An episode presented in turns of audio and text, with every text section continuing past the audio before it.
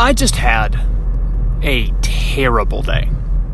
And it occurs to me that I was speaking on a panel this weekend with a bunch of teenagers uh, where they wanted to talk about anxiety, depression. Really ended up being a lot about turmoil, emotional strife, emotional struggle. And as I just had a really terrible day, I went back to that panel and I thought this might be worth saying to everybody uh, on this panel with these teenagers as we talked through depression, anxiety, emotional turmoil, one of the final things we did was give action points. What are th- what are things you can do in times of real emotional strife?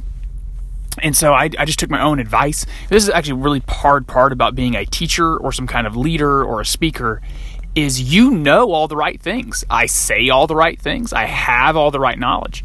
And then to actually do them is really hard. Like it's the most hypocritical thing about me is I teach all the right stuff and then have a ton of trouble actually putting it into practice specifically around things that don't go my way or, or things that I thought should go differently. And so in that panel discussion, uh, I was on it with two other pastors and one of them did, did give the answer that is not trite. It actually is quite helpful. Uh, the idea of for, for the Christian, get to the Word, get to prayer. And I did do that today and it actually was helpful. Took some time and and just stopped and read a couple psalms that uh, that that were that are edifying, that are reminders of of God's faithfulness. There was uh, specifically the some some of these action steps that we talked about was was having counter narratives where you know the things you struggle with, you know the, th- the things that haunt your mind, and you also know in moments of lucidity and clarity a lot of things that a lot of the things that haunt your mind aren't rational. They're not logical.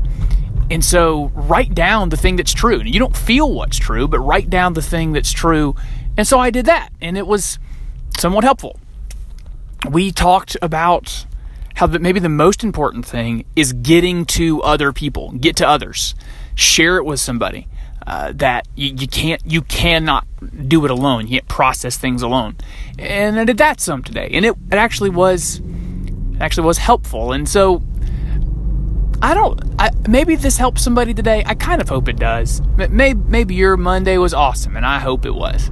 Uh, but we're all gonna we're all having uh, coming up on us for for all of us. It's a hard day, right? Like we all know that. That is part of the reality of life. Jesus said, "In this world, you you will have trouble." That is that is a reality.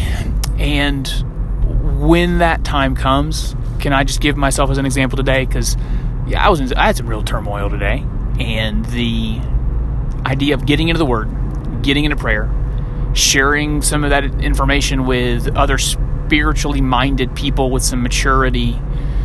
Uh, I guess even sharing that, gr- even whatever grief comes, uh, getting getting stuff written down, the counter narratives, writing down that which is true, even when your emotions don't match your intellect, but getting it to match. Uh, just writing those things down. Th- these are some action steps that we talked about with this room full of high schoolers over the weekend that I finally actually practiced what I preached, put into practice today, and it's going to be okay. And I, I hope that is some encouragement to you as well.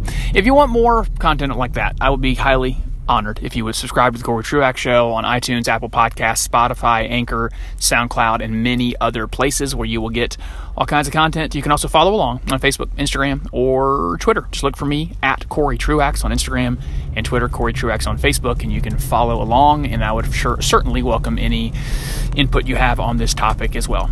Thanks everybody for listening. Until next time, peace and love.